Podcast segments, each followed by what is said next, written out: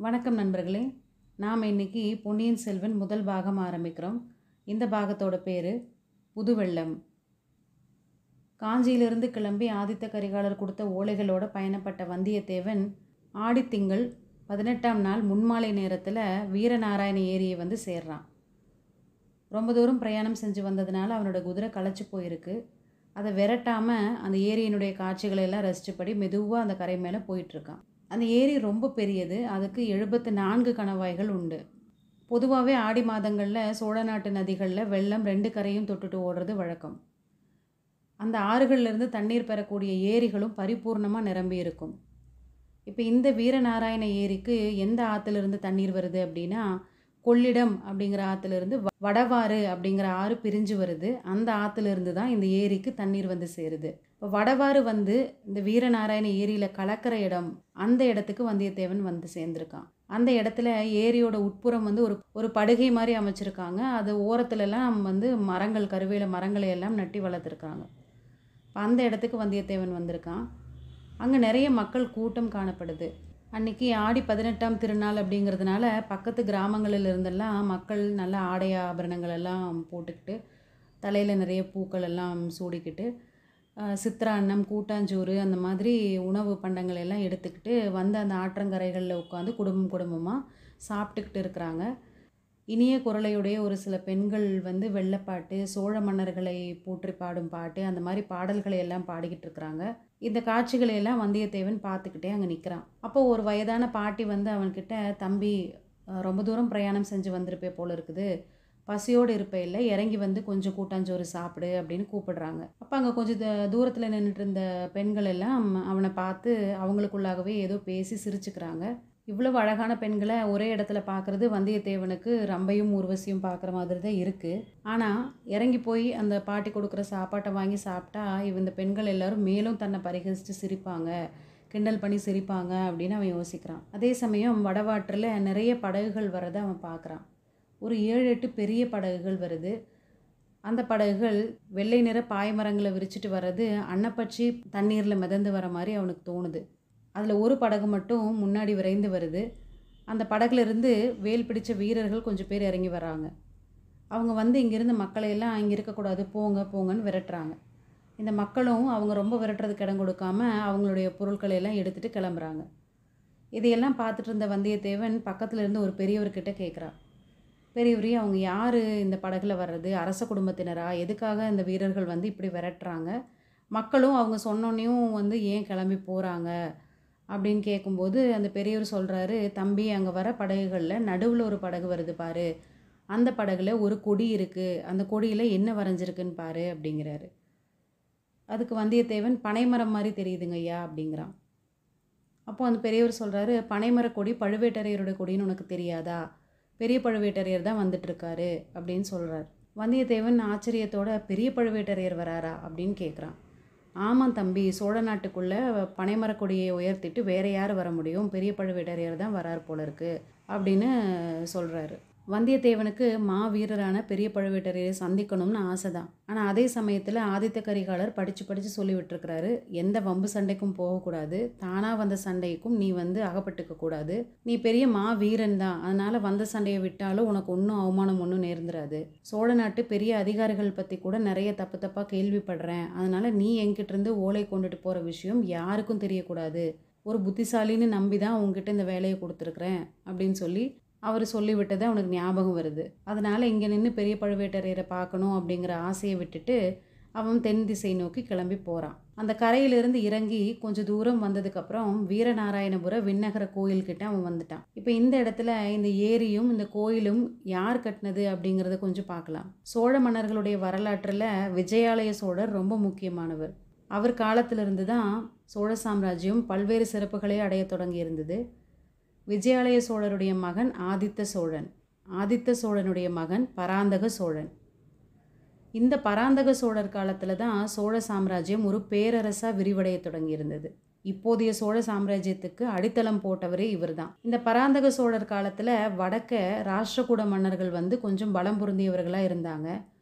அவங்க எந்த நேரம் வேணாலும் படையெடுத்து வரலாம் அப்படிங்கிற நிலைமை இருந்ததுனால பராந்தக சோழர் என்ன பண்ணுறாரு தன்னுடைய முதல் மகனான ராஜாதித்தன் கிட்ட ஒரு பெரிய படையை கொடுத்து போய் வட திசையில் இருக்க சொல்கிறாரு அப்படி ராஷ்டிரகூடர்கள் படையெடுத்து வந்தால் அதை சந்திக்கிறதுக்காக ஒரு பெரிய படையோடு போய் ராஜாதித்தர் அங்கே வட திசையில் இருக்கிறாரு.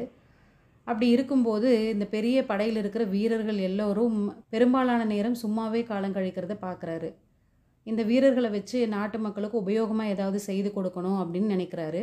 அப்போது இந்த வடவாரிலிருந்து வர தண்ணி வீணாக போய் கடலில் கலக்கிறத பார்க்குறாரு இப்போ இந்த தண்ணியை தடுத்து ஒரு ஏரி மாதிரி அமைச்சோம்னா மக்களுக்கு விவசாயத்துக்கு உதவுமே அப்படிங்கிற ஒரு எண்ணத்தில் தன்னோட படையிலிருந்து வீரர்களை வச்சு அந்த ஏரியை கட்டி முடிக்கிறாரு. ராஜாதித்தருடைய அப்பா பராந்தக சோழருக்கு வீரநாராயணன் அப்படிங்கிற சிறப்பு பெயரும் இருந்தது. அதனால் அந்த ஏரியை தன்னுடைய தந்தையின் பெயரால் வீரநாராயண ஏரி அப்படின்னு அழைக்கிறாரு. பொதுவாகவே சோழ நாட்டில் நீர்நிலைகளுக்கு பக்கத்தில் பெருமாள் கோயில் அமைக்கிறது வழக்கம்.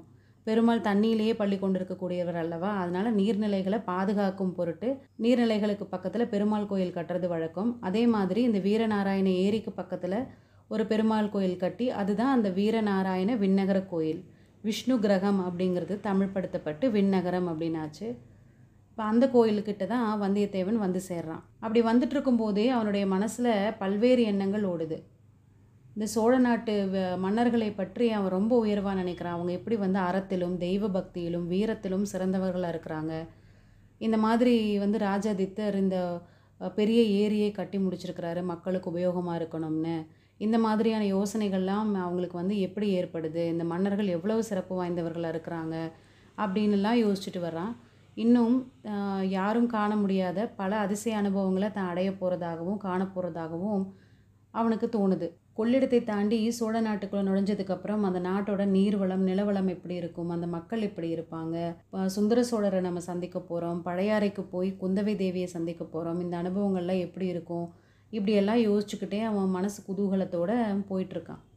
இப்போ அந்த வீரநாராயணபுர கோயிலை அவன் பக்கத்தில் நெருங்கும்போது பார்த்தா அந்த கோயிலை சுற்றி இருக்கிற தோப்புகளில் இது ஒரு திருவிழா மாதிரி தெரியுது. அன்னைக்கு ஆடி திருமஞ்சன திருவிழாவும் சேர்ந்திருந்ததுனால அந்த வீரநாராயணபுர கோயிலை சுற்றி இருந்த தோப்புகளில் மக்கள் கூட்டம் கூட்டமாக கூடியிருக்கிறாங்க.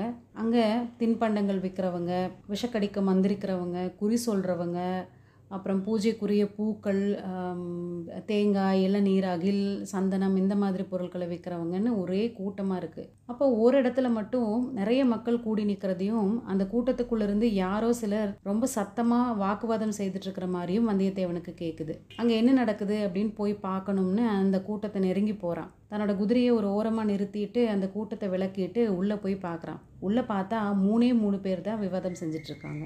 மூணு பேர் பேசினதா இவ்வளவு சத்தமாக நம்ம கேட்டுச்சு அப்படின்னு யோசிச்சு பார்த்தா அந்த மூணு பேருக்கு ஆதரவாக அந்த சுற்றி நின்ன கூட்டத்தில் இருந்தவங்க எல்லாம் வந்து கோஷம் போட்டுட்ருக்காங்க. அதனால தான் அவ்வளவு சத்தம் கேட்டிருக்கு. அந்த மூணு பேர் யார் யாருன்னு பார்த்தா ஒருத்தர் நல்லா குட்டையாக கட்டையாக நல்ல திடகாத்திரமான உடம்புள்ள ஒருத்தர். உடம்புல வந்து சந்தனம் பூசி இருக்கிறாரு முன் குடுமி வச்சிட்ருக்கிறாரு. ஒரு வீர வைஷ்ணவர். அவர் பேர் ஆழ்வார்க்கடியான் நம்பி. இன்னொருத்தர் உடம்புல பட்டப்பட்டையாக வந்து திருநீறு தரித்திருக்கிற ஒரு வீர சைவர் அவர் பேர் பாததூளி பட்டர். இன்னொருத்தர் காவி உடை அணிஞ்சு தலையை மொட்டை அடிச்சிருக்கிற ஒரு அத்வைத வேதாந்தி. இவங்க மூணு பேர் தான் விவாதம் செஞ்சிட்ருக்காங்க. அப்படி எதை பற்றி அவங்க விவாதம் செய்கிறாங்கன்னா அந்த வீர சைவர் பாதத்தூளி பட்டர் அவர் சொல்கிறாரு சிவபெருமானுடைய அடியையும் முடியையும் கண்டுபிடிக்கிறதுக்கு பெருமாளும் பிரம்மாவும் சேர்ந்து போனாங்களா இல்லையா? அப்படி கண்டுபிடிக்க முடியாமல் வந்து சிவபெருமான் கிட்ட சரணாகதி அடைஞ்சாங்களா இல்லையா?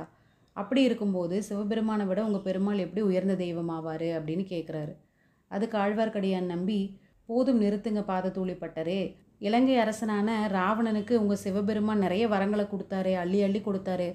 ஆனால் அவர் கொடுத்த வரங்கள் எல்லாமே திருமாலுடைய அவதாரமான ராமபிரானுடைய கோதண்டத்துக்கு முன்னாடி தவிடுபொடி ஆகலையா? அப்படி இருக்கும்போது திருமால் தானே பெரிய தெய்வமாக இருக்க முடியும்? சிவன் எப்படி பெரிய தெய்வமாக இருக்க முடியும் அப்படின்னு கேட்குறான் அப்போது அந்த அத்வைத வேதாந்தி குறுக்கிட்டு சொல்கிறாரு நீங்கள் ரெண்டு பேரும் எதுக்கு வீணாக சண்டை போட்டுக்கிறீங்க? இந்த மாதிரி கீழான பக்தி மார்க்கத்தில் இருக்கும்போது தான் உங்களுக்கு இந்த மாதிரி சண்டைகள்லாம் வரும்.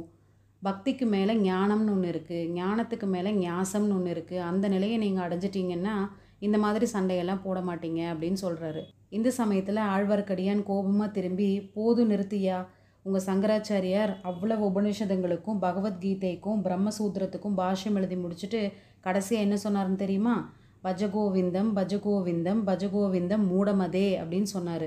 உன்ன மாதிரி ஆட்களை பார்த்து தான் அவர் மூடமதேன்னு சொல்லியிருக்கிறாரு அப்படிங்கிறான். உடனே சுற்றி இருந்தவங்க எல்லாம் வந்து ஆழ்வார்க்கடியானுக்கு ஆதரவாக கோஷங்கள் எழுப்புறாங்க. அப்போ அந்த அத்வைத வேதாந்தி அட முன்குடுமி நம்பி நீ கையில் வெறுந்தடியை வச்சிட்ருக்க நீ ஒரு வெறுந்தடியன். அப்போ உன்ன மாதிரி வெறுந்தடியன் கூட பேச வந்தது என்னோட மூடமதியினால் தானே அப்படிங்கிறாரு. உடனே ஆழ்வார்க்கடியானுக்கு கோபம் வந்துருச்சு. என் கையில் இருக்கிறது வெறுந்தடி கிடையாது ஐயா. தேவைப்பட்டால் உங்கள் மொட்டை மண்டையை உடைக்கவும் செய்யும் அப்படின்னு சொல்லிட்டு தன் கையில் இருந்த தடியை சுற்றிக்கிட்டே அந்த அந்த அத்வைத வேதாந்தியை நெருங்கி போகிறான் அப்போ அந்த வேதாந்தி சொல்கிறாரு நீ என்னை அடிக்க வந்தால் கூட எனக்கு பயம் கிடையாது. ஏன்னா உனக்குள்ளே இருப்பதும் பிரம்மம் எனக்குள்ளே இருப்பதும் பிரம்மம். அதனால நான் பயப்பட மாட்டேன் அப்படிங்கிறாரு. உடனே ஆழ்வார்க்கடியான்னு சொல்கிறான் எல்லாரும் நல்லா பார்த்துக்குங்க இப்போ வந்து பிரம்மத்தை பரபிரம்மம் திருச்சாத்து சாத்த போகுது அப்படின்னு சொல்லி தடியை சுற்றிக்கிட்டே கிட்ட போகிறான் இதையெல்லாம் பார்த்துட்டு இருந்த வந்தியத்தேவன் நினைக்கிறான் பேசாமல் இந்த ஆழ்வார்க்கடியான் கையில் இருக்கிற தடியை வாங்கி அவனையே நாலு திருச்சாத்து சாத்தினா என்ன அப்படின்னு நினைக்கிறான். ஆனால் அதுக்குள்ளே இந்த அத்வைத வேதாந்தி கூட்டத்துக்குள்ளே பூந்து மறைஞ்சு போயிடுறாரு. உடனே ஆழ்வார்க்கடியான் வீரசைவ பாதத்தூளிப்பட்டர்கிட்ட திரும்பி என்ன சைவரே நீங்கள் அந்த சாமியார் மாதிரி ஓடி போக போகிறீங்களா இல்லை இருந்து என் கூட வி விவாதம் செய்ய தயாரா? அப்படின்னு கேட்குறான் அதுக்கு அந்த பாதத்தூளி பட்டர் சொல்கிறாரு ஒரு நாளும் அந்த அத்வைத வேதாந்தியை போல் நான் ஓடி போக மாட்டேன். நீ என்னை என்ன கோபியர் வீட்டில் வெண்ணெய் திருடி தின்னு மத்தால் அடி வாங்கின கண்ணன் நினச்சியா? அப்படின்னு கேட்குறாரு அதுக்கு ஆழ்வார்க்கடியான் சொல்கிறான் ஆமாம் ஆமாம் உங்கள் சிவபிரான் மட்டும் பிட்டுக்கு மண் சுமந்து முதுகில் அடி வாங்கினதை மறந்து போயிட்டீங்களா? அப்படின்னு கேட்குறான் இந்த மாதிரி இவங்க ரெண்டு பேரும் விவாதம் செஞ்சுட்டு இருக்கும்போது சுற்றி இருந்தவங்களே இவங்களுக்கு ஆதரவாக ரொம்ப கோஷங்களை எழுப்பிக்கிட்டு அவங்களும் கைகளுக்கு ஆய ஆயத்தமாகறாங்க. இந்த மூடச்சண்டையை தடுத்து நிறுத்தணும் அப்படின்னு வந்தியத்தேவன் நினைக்கிறான். உடனே அவன் கூட்டத்திலேருந்து முன்னாடி வந்து எதுக்குப்பா இப்படி சண்டை போட்டுக்கிறீங்க? சண்டைக்கு தினவெடுத்தா ஏழ நாட்டுக்கு போக வேண்டியதானே அங்கே தானே பெரிய சண்டை நடந்துட்டுருக்கு அப்படின்னு சொல்கிறான் அதுக்கு ஆழ்வார்க்கடியான் திரும்பி இவன் யாரடா நியாயம் சொல்ல வந்தவன்? அப்படின்னு கேட்குறான் உடனே இந்த சைவ பட்டர் வந்து என்ன சொல்கிறாருன்னா வா தம்பி வந்து நீயே நியாயத்தை எடுத்து சொல்லு அப்படின்னு சொல்லி சொல்கிறாரு வந்தியத்தேவன் சொல்கிறான் எனக்கு தெரிஞ்சது சொல்கிறேன் சிவபெருமானும் நாராயணமூர்த்தியும் அவங்களுக்குள்ளே சண்டை போட்டுக்கிற மாதிரி தெரியல. அவங்க சிநேகமாகவும் சுமூகமாகவும் தான் இருக்கிறாங்க. அப்படி இருக்கும்போது நீங்கள் ரெண்டு பேரும் எதுக்காக சண்டை போட்டுக்கிறீங்க? அப்படின்னு கேட்குறான் அப்போ வீரசைவ பட்டர் நீ அறிவாளி மாதிரி தான் தெரிகிற ஆனால் இந்த வேடிக்கை பேச்சினால மட்டும் இந்த விவாதம் தீந்துராது. சிவபெருமான் பெரிய தெய்வமா திருமால் பெரிய தெய்வமான்னு இந்த கேள்விக்கு நீயே பதில் சொல்லு அப்படின்னு கேட்குறாரு சிவனும் பெரிய தெய்வந்தான் திருமாலும் பெரிய தெய்வந்தான் யாருனாலும் கும்பிட்டுக்கோங்க சண்டை மட்டும் போடாதீங்க அப்படிங்கிற வல்லவரையன். உடனே ஆழ்வார்க்கடியான் அது எப்படி சொல்லலாம்? சிவனு விஷ்ணுவும் சமமான தெய்வங்கள்னு சொல்றதுக்கு ஆதாரம் என்ன அப்படின்னு அதட்டி கேட்குறான் ஆதாரமா? இதை சொல்றேன் பாரு. நேத்து சாயந்தரம் தான் வைகுண்டத்துக்கு போயிருந்தேன். அந்த நேரத்துல பரமசிவனும் அங்க வந்திருந்தாரு. ரெண்டு பேரும் சம ஆசனத்துல அமர்ந்திருந்தாங்க. அவங்களோட உயரமும் ஒன்னாவே இருந்தது. இருந்தாலும் எதுக்கு சந்தேகம்னு சொல்லி என் கையினால முழம் போட்டு அளந்துட்டு வந்தேன் அப்படிங்கிறான். அடேய் பரிகாசமா பண்ற? அப்படிங்கிறான் ஆழ்வார்க்கடியான். கூட்டத்தினரும் சொல்லு தம்பி நல்லா சொல்லு அப்படின்னு ஆர்ப்பரிக்கிறாங்க. அளந்து பார்த்ததுல ரெண்டு பேருமே சமமான உயரம்தான் இருந்தாங்க. அதோட விடாமல் சிவனையும் திருமாலையும் நேர்லேயே கேட்டேன். அவங்க என்ன சொன்னாங்க தெரியுமா? அறியும் சிவனும் ஒன்று அதை அறியாதவர் வாயிலே மண்ணுன்னு சொல்லி இந்த மாதிரி சண்டை போடுறவங்க வாயில் போட சொல்லி ஒரு பிடி மண்ணையும் கொடுத்தாங்க அப்படின்னு தன் உள்ளங்கையில் இருந்த மண்ணை உதறி காட்டுறான். அதை பார்த்த கூட்டத்தினரும் ஆளாளுக்கு ஒரு பிடி மண் எடுத்து ஆழ்வார்க்கடியான் மேலேயும் சைவ பட்டர் மேலேயும் வீச ஆரம்பிக்கிறாங்க. உடனே ஆழ்வார்க்கடியான் தன் கைத்தடியை சுழற்றிக்கிட்டு அடே தூர்த்தர்களா நாஸ்திகர்களா அவங்கள என்ன பண்ணுறேன்னு பாரு அப்படின்னு கூட்டத்தில் புகுந்து போக பார்க்குறான். இந்த நேரத்தில் தூரத்தில் ஒரு சலசலப்பு கேட்குது ஒரு இடி முழக்க குரலில் கட்டியம் கூறுற சத்தம் கேட்குது சூராதி சூரர் வீர பிரதாபர் மாரபாண்டியன் படையை வீறு கொண்டு தாக்கி வேரோடு அறுத்த வெற்றிவேலுடையார். இருபத்து நாலு போர்களில் சண்டையிட்டு அறுபத்து நான்கு விழுப்புண்களை பெற்ற திருமேனியர். சோழ நாட்டு தனாதிகாரி தானிய பண்டார நாயகர் இறை விதிக்கும் தேவர். பெரிய பழுவேட்டரையர் விஜயம் செய்கிறார் பராக் பராக் என்று இடி முழக்க குரல்ல ஒரு கட்டியம் சொல்ற சத்தம் கேட்குது கட்டியக்காரர்களுக்கு பின்னாடி முரசு அடிக்கிறவங்க வர்றாங்க. முரசு அடிக்கிறவங்களுக்கு பின்னாடி பனைமரக்கொடி பிடிச்சிட்டு கொஞ்சம் பேர் வர்றாங்க. அவங்களுக்கு பின்னாடி ஒரு பெரிய அலங்கரித்த யானை வருது. அந்த யானை மேலே ஆஜானு பாகுவான கரிய திருமேனியர் ஒருத்தர் உட்கார்ந்துருக்கிறாரு. அந்த யானை மேலே அந்த வீரர் உட்கார்ந்துருக்கிறது எப்படி இருக்குதுன்னா பார்க்குறதுக்கு ஒரு பெரிய மலை மேலே கரிய மேகம் வந்து உட்கார்ந்த மாதிரி இருக்குது. அந்த யானைக்கு பின்னாடி பட்டு துணியினால் மூடப்பட்ட ஒரு பல்லக்கு போகுது. கூட்டத்தில் இருந்தவங்க எல்லாருமே சாலைக்கு ரெண்டு புறமும் நின்று இந்த பழுவேட்டரையருடைய பரிவாரங்கள் போகிறத பார்த்துட்ருக்காங்க வந்தியத்தேவனும் அந்த கூட்டத்தோடு ஓரமாக ஒதுங்கி நிற்கிறான்.